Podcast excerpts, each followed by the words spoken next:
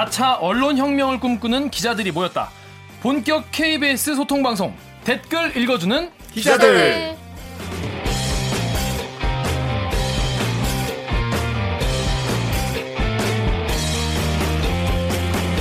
아, 나 KBS 뉴스에 할 말 많아. 아, 케백수 이 새끼들 왜 이따위로 보도하지? 불만 많으신 분들, 이 방송을 주목해 주십시오.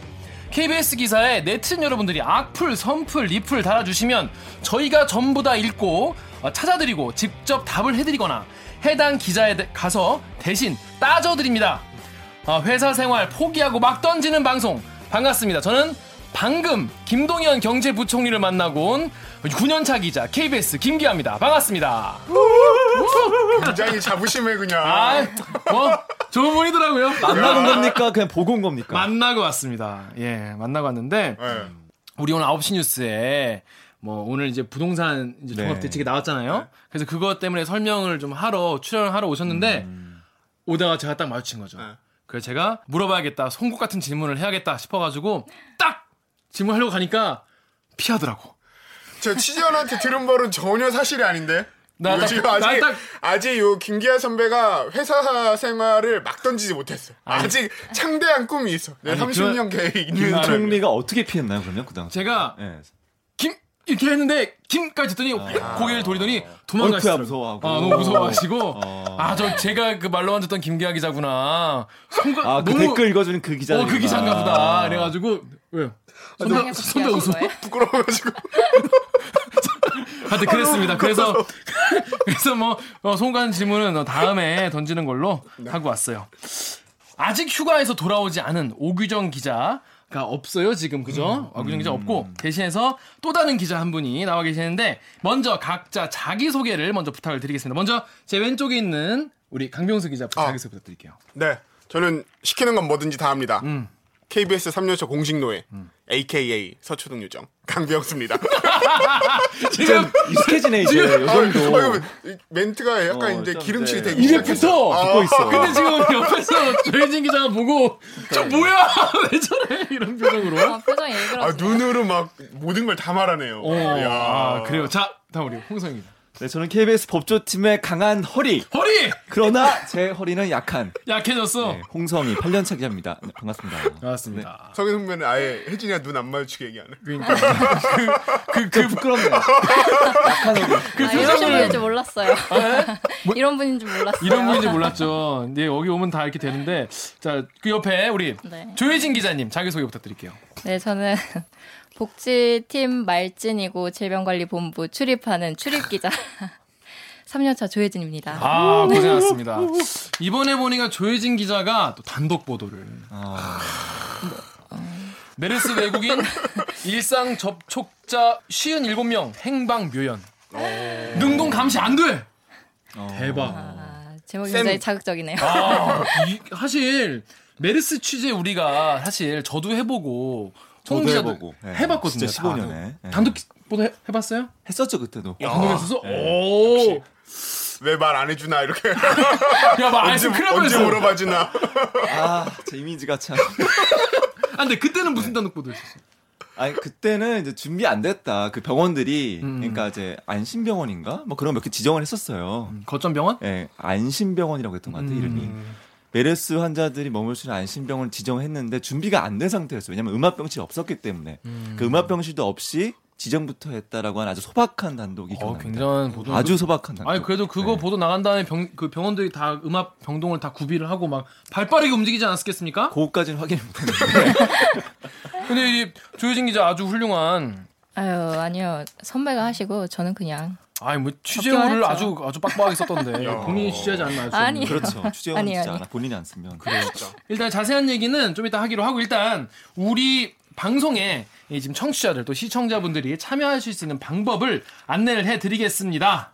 댓글 읽어주는 기자들이 꼭 좀 읽어줬으면 하는 댓글, 기자들로부터 정말 듣고 싶은 대답, 혹은 스튜디오로 불러서 보고 싶은 기자가 있으시다면 부끄러워 마시고. 마시고 네, 이메일 reply KBS 골뱅이 gmail.com이나 인스타그램에서 댓글 읽어주는 기자들 혹은 reply KBS를 검색하셔서 메시지를 보내주세요. 유튜브 혹은 팟빵에 남겨주신 댓글도 보고 또 보고 닳도록 보고 있습니다.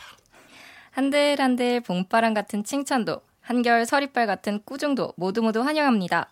댓글 있는 기자들은 항상 여러분의 목소리를 기다리고 있습니다. 많은 참여 부탁드립니다. 그렇습니다. 이게 거의 댓글을 닳도록 봐요. 왜냐하면 볼 때마다 하나밖에 없어서 본 댓글 또 보고 본 댓글 또 보고 있어. 자 지난 화에서 우리가 삼례 나라 슈퍼 사건 그리고 국민연금에 대해 다뤘는데 청취자 여러분들의 소중한 의견을 보내주셨는데 한번 보겠습니다. 먼저 팟빵에 달린 댓글인데요. PMS 8048님이 방송 잘 들었습니다. 방송 내용 중에서 여 기자님이 판사의 실명을 밝히지 못하는 부분을 듣고 어, 지금 KBS의 현실을 보는 것 같아서 안타까웠습니다. 어, 화요일 9시 뉴스 중에서 체중 늘려서 병역 기피 리포트를 보면서 한 유명 대학이라고 써 있는 멘트를 듣고 나원 참 JTBC 뉴스에서는 서울대라고 당당히 밝혔는데 KBS에서 왜못 밝히는지 안타까운 마음이었습니다. 부탁하고 싶은 건 타사와 다른 관점에서 뉴스를 해주시길 바랍니다. 이렇게 말씀을 해주셨어요. 아, 좋은 음, 지적이십니다. 네, 네. 진짜. 홍성 기자 어떻게 생각해요? 이게 어, 이런 댓글에 대해서? 근데 저는 음. 이게 두 가지가 있을 것 같은 동기가 음. 실명을 안 밝힌, 안 밝힌 동기가 하나는 습관. 음, 음. KBS는 기본적으로 습관적으로 사실은 익명 보도를 해왔던 감도 있었던 것 같아요. 면밀하게 판단하지 않고 고민하지 않고 두 번째는 명예훼손에 대한 두려움 사실은 기자들이 다 있어요. 있죠. 그것도 사실은 죄송한 말씀이지만 청취자분께 죄송한 말씀이지만 그런 두려움이 있다는 거. 그렇죠. 네. 생활인과 하나의 어떤 자연인으로서 그건 두려울 수밖에 없죠. 그럼 사실 적시에 의한 명예훼손도 결국은 고소 고발 대상이기 때문에 그렇죠. 자유롭 수 없다는 거. 하지만 분명히 기자 개개인이 그때그때 고민은 더 해야 될 것 같아요. 네. 또 우리 기자 사회 전체로 고민해야 될 것 같고 맞아요. 너무 습관적으로 익명 보도하는 경향이 없지 않아 있는 게 사실이고. 예. 그러니까 제가 경제부 있을 때 이제 유통을 출입했었는데 제일 많이 하는 리포트가 소비자원 리- 리포트예요. 소비자원에서 뭐 기저귀에서 무슨 아, 아, 뭐 발암 성분이 나왔다. 예를 들어서 그러면 A 업체에서 제일 많이 나왔고 B 업체에서 얼마 나왔고 이렇게 나온단 말이죠. 근데 시청자들은 그게 어느 업체인지를 알아야 이거를 사실 그게 필요한 실제 도움이 정보인데. 되니까. 안 사든지 피하든지 뭐 환불을 요청하든지 할 텐데 이거 안 알려주는 거예요. 근데 그렇죠. 그런 보도가 너무나 많으니까 그걸 안 알려줄 거면 보도하지 마라 이런 댓글도 굉장히 많았어요 옛날에. 그럴 만하죠. 네. 근데 거기서 본격 우리가 고민 안 했던 것 같아요. 그냥 넘어갔던 것 같아요. 그런 네. 지적에 대해서 사실은. 사실 그게 편하긴 해. 맞아요. 그죠? 그렇죠. 음. A라고 하거나 네. 해당 회사들에서 얼마나 또 항의가 맞아요. 많이 전화 오- 오겠어요 기자한테. 맞아요. 그런 저- 것들에 대한 근데 그 실제로 회피죠, 그런 사실. 보도 그런 전화 받아본 적 있어요? 저는 용감하게 말하건데 파리바게트에서 많이 받아봤습니다. 아, 파리바게트, 파리바게트. SPC. SPC에서 예. SPC가 그 본인 그 회사 이름이 SPC인 걸 되게 좋아해요. 왜냐면 사람들 잘 모르잖아. 아, 아, 그렇네. 오. 파리바게트라면 다 알아. 그러네. 베스킨라빈스 다 알아. 네. 어, 근데 그것도 하나의 SPC 어. SPC가 뭐 잘못했다 나오면 사람들이 그냥 묵혀 넘긴다는 거야. 알고 파리바게트인데. 그래서 SPC라서 다행이라는 얘기도 한다는데. 조금 뒷 얘기를 하- 드리자면 음. 이 SPC라는 회사가 기업 규모는 그렇게 엄청 큰 회사는 아니잖아요. 네, 맞아요. 그에 반해서 기자들 사이에서 유명한 게 홍보팀이 엄청 막강해요. 거기가. 막강해요. 네. 어. 기자들을 아주 철저히 관리하는 데가 SPC거든요. 음. 그리고 또 보도 하나 나가면은 그게 그 회사의 뭐 나쁜 보도가 아닐지언정 음. 임원급까지 총출동을 해서 찾아와요. 어. 회사로. 어. 그런 정도로 막강한 회사라서 제가 전화를 많이 받았어요. 항상 어. 그 기억이 나서. 그래서 결국 그 보도가 이제 모 업체로 이렇게 나간 거예요? 전 이름 냈죠. 아. 네. 근데 생각해보면 뭐 SPC나 뭐 대기업 같은 경우에는 음. 엔간하면 이름을 내는 것 같아요. 왜냐면 그렇죠. 걔네는 그만큼 네. 우리 사람 그 일반인들에게 끼치는 피해가 엄청 많잖아요. 네. 영향이 많기 때문에 그또 모범을 보여야 되기 때문에 많이 그렇죠. 공개를 하지 않나. 근데 이제 막 작은 업체 같은 경우에는 또 그거 보도 하나로 완전히 또 끝나버릴 수도 있기 네. 때문에 그리고 그죠. 또 정말 자극적인 보도로 혹시나 뒤에 이제 오보인 게 수도 밝혀질 있죠. 수 있는 그렇죠. 네, 그런 위험도 사실 있긴 있어서 사실 그래서 우리가 반론권이라는 걸 이제 보장을 해 드리는 건데 네. 아 이게 다다 맞추긴 쉽지 않은 것 같아요. 네. 네. 그렇습니다. 정말 마지막 좋은 댓글이시네요. 어, 정말 네, 좋은 생각을. 많이 하게 중- 필요한. 댓글이었어요. 자 그리고 지난주에 보니까 우리 음. 본격적으로 시작하기 전에 KBS 관련 커뮤니티나 댓글 중에서 가장 얘기 많았던 게 뭐냐면 음. 판빙빙 옹- 문제가 그렇게 중요하냐. 음. KBS는 왜 인도네시아 대통령 국빈 방문은 보도 안 하고 판빙빙 보도를 9시 뉴스에 냈냐. 음, 난리 났어 난리 났어 이것 때문에 아주 그냥. 음. 어. 어, 여기 달린 댓글 한번 어떻게 네 강민수 씨 자, 뭐. 시키진 않았는데 지가 아, 알아서 아, 저 시킨 거 아니었어요? 어. 보기만 해서 이렇게. 아, 이런 출연 욕심, 목소리라도. 예. 어, 예. 하여튼 우리- 그 제가. 생존 경쟁이에요. 지금 약간 모두가. 다들 이런 데야. 아, 그래요? 치고 들어가야 돼. 분량 찾아하려고. 어. 읽어보시죠. HUM2님께서 수신료회가 치는 언제쯤 할 거냐? 니들이 판빙빙 어쩌고 저쩌고 할 시간에 인도네시아 대통령 국빈방문 끝났더라. 하, 이런 게 공영방송이라고. 에휴. LG 트윈스님께서 패션에게 빨아들 때가 엊그제 같은데 좀 가슴 아픈 댓글. 어떻게 생각해요? 네, 그것보다 전 음. 선배한테 좀 여쭙고 싶어요. 선배가 편집부시니까 그렇죠. 네. 이때 왜 빠진 해명. 어떤 판단이셨는지. 아 일단 저희만 안 나간 건 아니고 MBC, SBS도 다안 아, 나갔어요. 다 안 나갔는데 이날이 메르스 외국인 일상 접촉자 57명 행방 묘연의 단독 보도가 탑이었던 날이고요. 어. 이날이 이제 난리가 나서 이때 정은경 질병관리본부장, 질본 본부장이 출연을 한 날이었습니다. 네, 맞습니다. 그리고 이날 인도네시아 국빈방문 왜 보도 안 했나 보니까 모든 국빈 방문을 다 리포트로 소화하진 않아요. 우리가 뭐 단신 같은 건 보도가 다 나, 갔는데 음. 이렇게 9시 뉴스의 메인으로 다 다루진 않고 그렇죠. 뭔가 네. 굉장히 중요한 선언이나 아니면 우리 뭐 한반도 정세에 관련된 뭔가를 하거나 음. 그럴 때에 이제 보도를 하는데 이날 같은 경우에는 와서 뭐 엄청나게 큰 선언이라던가 뭐 그런 거를 건한 없었죠. 가까이 없었던 거예요. 네. 그래서 오늘 이렇게 나오는 거 정도가 주요 뉴스다라고 해가지고 만들었는데 아 그건 도저히 이해 안 된다 이런 분들도 많이 계실 것 같아요. 박근혜 때는 이렇게 어? 해놓고 지금 갑자기 어, 문통되니까 없던 언론인 정신이 생겨가지고 어? 그때는 패션 외고나 빨아대고 그러던 놈들이 그런 의미에서 우리 늘 하는 오늘 그 시간이. 오늘도. 오늘 빨리 왔네. 오늘 빨리 찾아왔네요. 조혜진 기자 손을 모으고 우리 네. 반성의 시간을 3초간 갖겠습니다.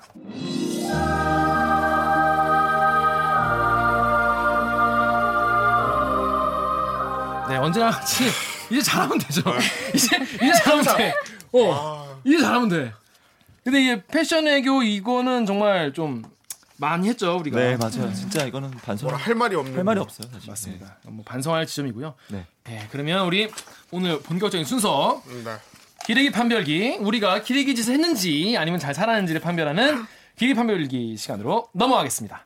단독 보도 음압 구급차라더니 일반 구급차 있는데도 왜 안 썼나 하는 기사입니다. 이게 이제 메르스 관련된 보도잖아요. 어떤 기사인지 한번 살펴볼까요?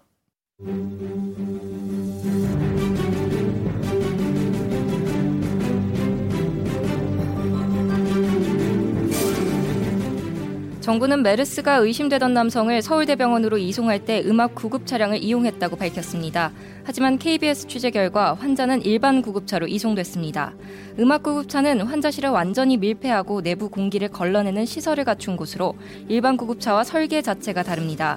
일반 구급차도 운전석과 탑승석이 분리돼 있어 지침을 어기지는 않았지만 음압 구급차를 활용하지는 않았던 겁니다. 실제로 해당 보건소의 환자 이송 차량은 모두 일반 구급차입니다. 음압 구급차가 있는 소방청이나 응급의료센터에 지원 요청을 한 것도 아닙니다. 이 때문에 음압 구급차 한 대당 환자 이송 실적은 한 달 평균 두 건에 불과합니다. 2015년 메르스 사태 이후 차량을 도입하고도 긴밀한 협조가 이뤄지지 않은 겁니다. 음압 구급 차량 구입에는 지금까지 100억 원이 쓰였습니다. KBS 엄진아 기자를 대신해 전해드렸습니다. KBS 뉴스 조혜진입니다.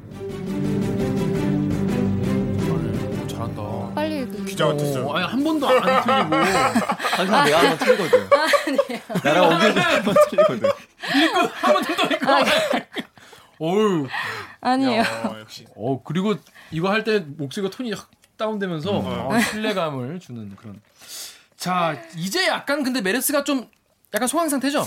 어때요? 아, 그렇게 말하기 무섭기는 한데. 그렇게 말하면 혼나잖아. 네, 그렇게 말하기 굉장히 그렇게 말- 무서운데. KBS 그렇게 말하면 더 혼나. 아, 네. 어쨌든 11명 의심 선- 환자가 나왔지만 결과적으로 최종 다 음성이 나왔기 때문에. 음. 네. 그럼 이제 아직까지 확인 안 된 거는 외국인 30명인가? 아직 이제 확인 아니, 안된 외국인 분들. 4명. 네, 4명이 아, 이제 다 남았어요. 찾았어, 이제? 네, 다. 찾았어요. 아, 아직 못 찾은 네. 4명? 네, 네, 네. 근데 그분들도 그냥 일상 접촉자기 때문에 그래도 크게 뭐 걱정되지 않는 거죠. 그쵸. 밀접도 아니고 하니까. 네.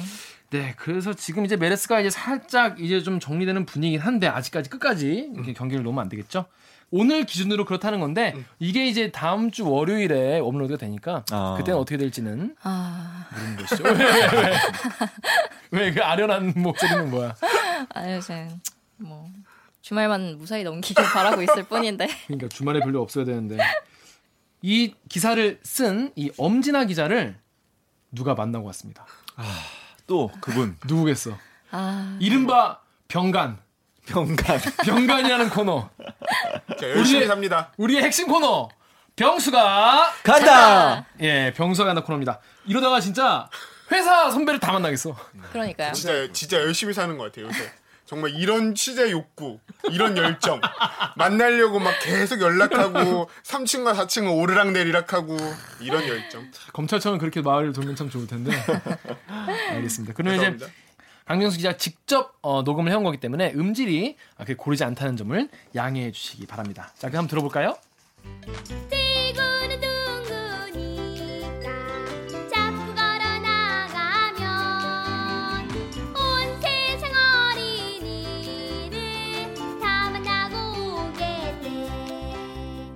병수가 간다. 오늘 벌써 세 번째입니다. 오늘은 메르스 관련해서 엄진아 선배를 보러 갈 겁니다. 아 이거 맨날 새로운 주제 나와가지고 아무것도 모르는데 어려워 죽겠네.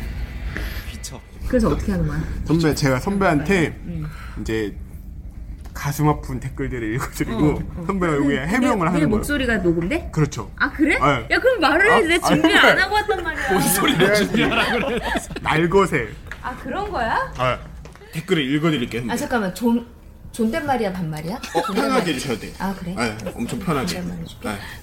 그리고 SEN님께서 정부 까기에만 혈안이 되어 있으니 제대로 된 기사가 나오겠어요, 엄진아 기자님?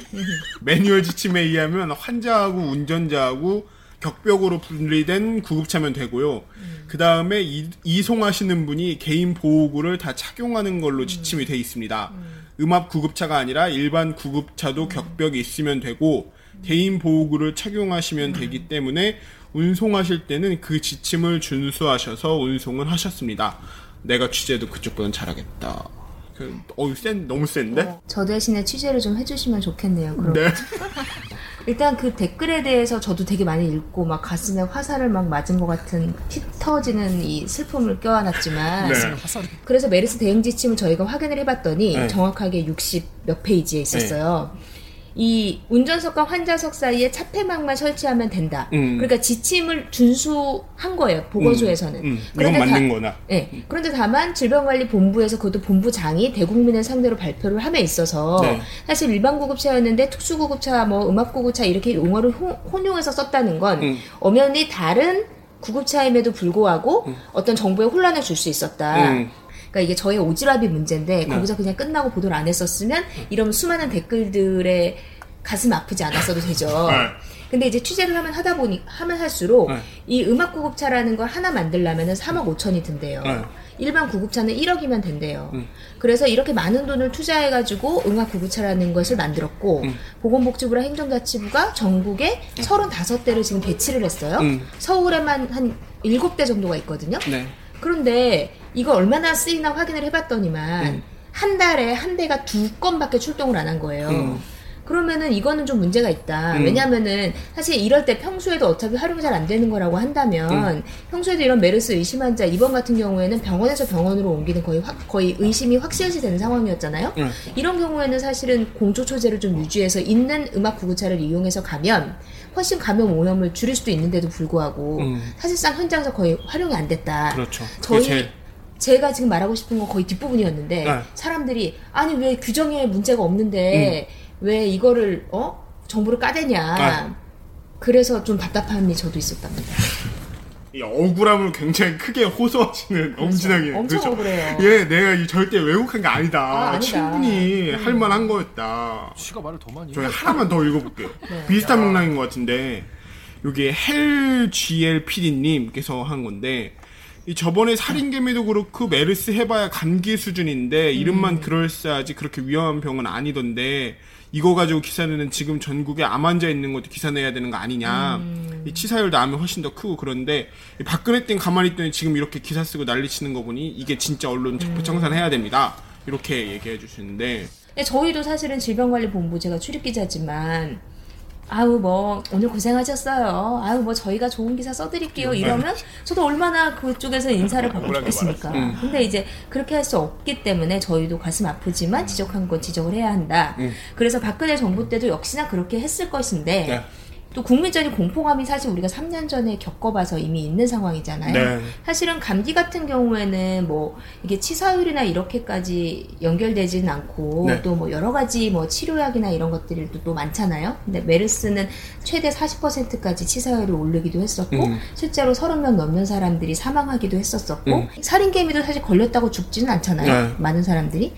뭐 그런 것과는 조금 다른 차원으로 보고 있고 음. 그래서 조금 더 철저하게 검증할 필요가 있다. 네. 기사를 쓰는 제 입장에서는 다행히 아직까지 이게 확산되지 않고 있고 음.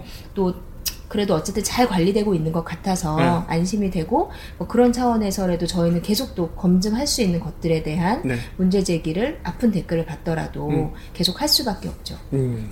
저희가 나름 국가 재난 기관 방송이기 때문에 네. 열심히 취재하는 그런 의미로 좀 받아주셨으면 헬 PD님께서 좋을 것 같고 오늘 설명이 너무 선배 깔끔하고 정확하고 마치 요- 찾아와 주길 바랬던 것처럼 그러니까 너무 너무 야이 얘기 너무 하고 싶었어 이런 나, 나좀 제발 좀내말 느낌이었었는데 좀 들어봐줘. 막 이런. 그리고 저기 당부를 좀 드리자면 지금 이 메르스 국면에 가장 중요한 거 제가 오늘 지금 기사 쓰다 왔는데 그 철저한 자기 신고와 어. 네, 그 철저한 예방 수칙 네. 꼭 지키셔서 네. 여러분들도 이 메르스 확산을 방지하는데 도움을 주시길 바랍니다. 네, 꼭 도움을 주시기 바랍니다. 네. 지금까지 엄진아 기자였습니다. 감사합니다. 감사합니다. 와.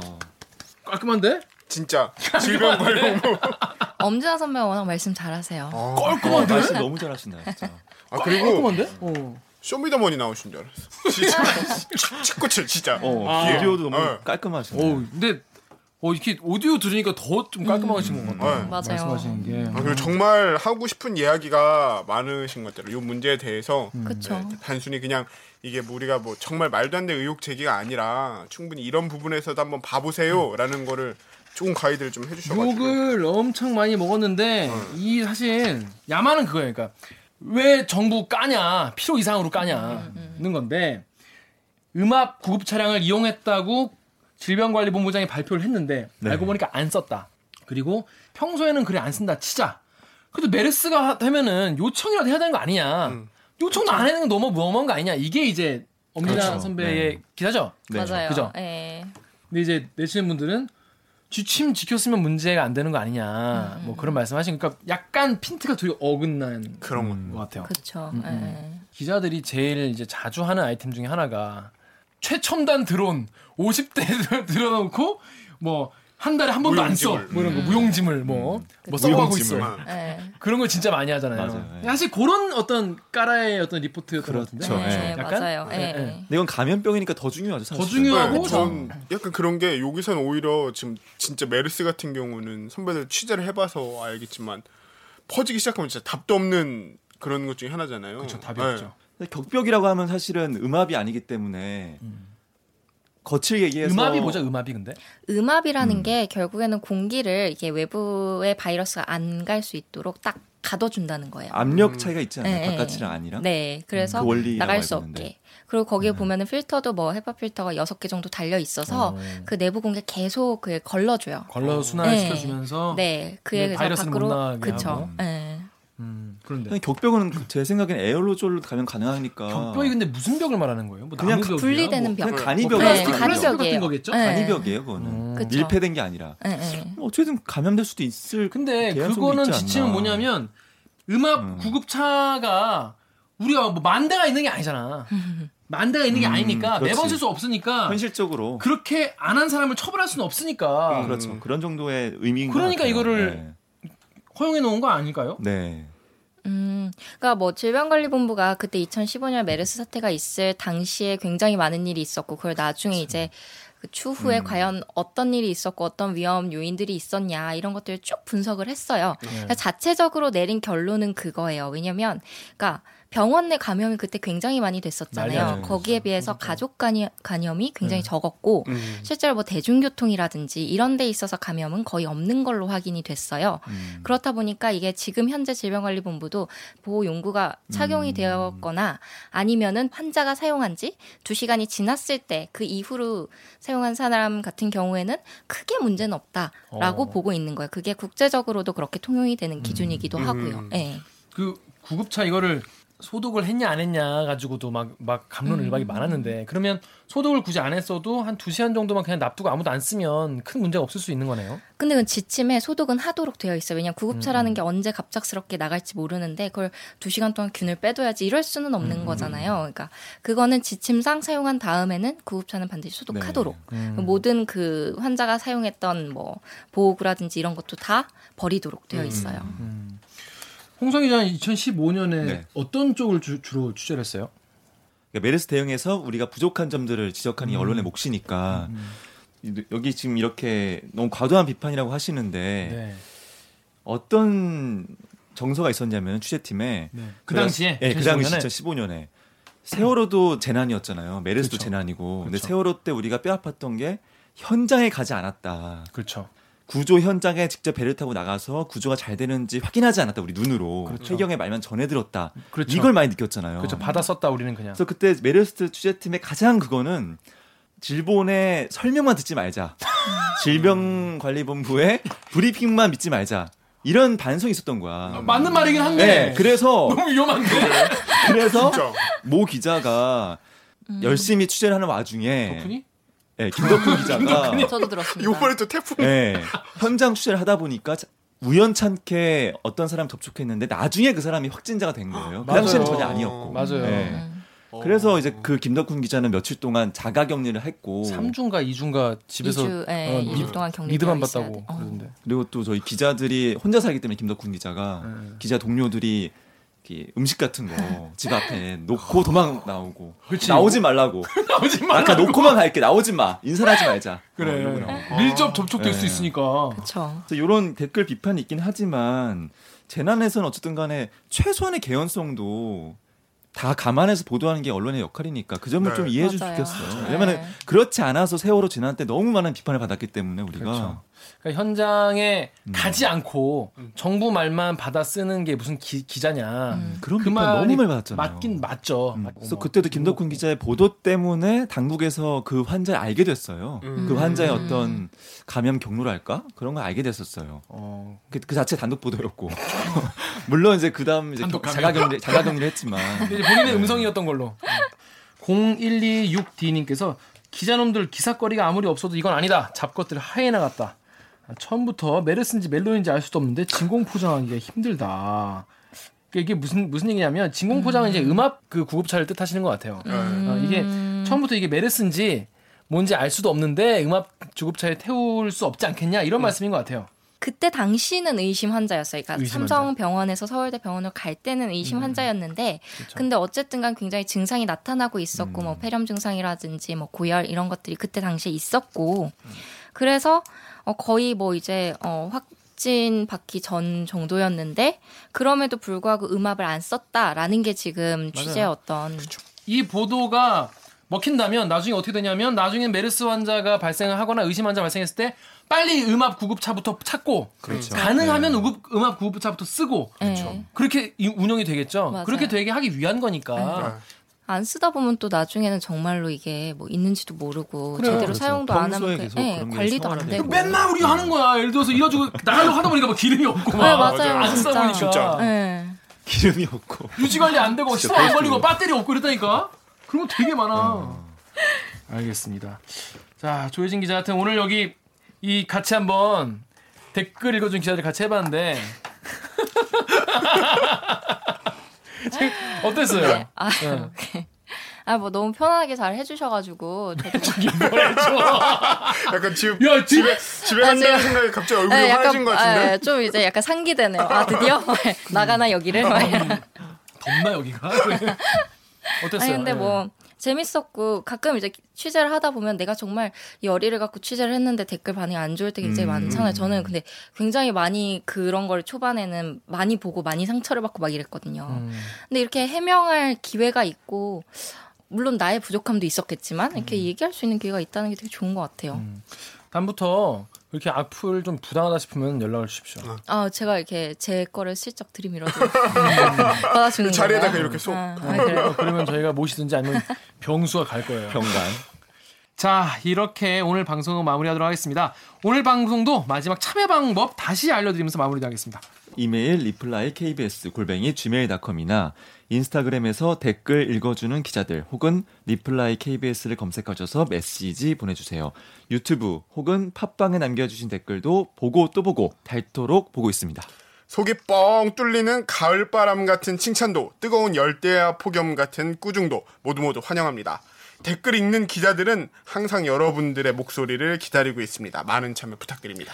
홍성희 기자의 이 초콜릿 같은 목소리로 프로그램을 끝내기 전에 오늘은 공지사항이 하나 있습니다. 네. 다음 주 24일자 방송은 결방입니다. 어.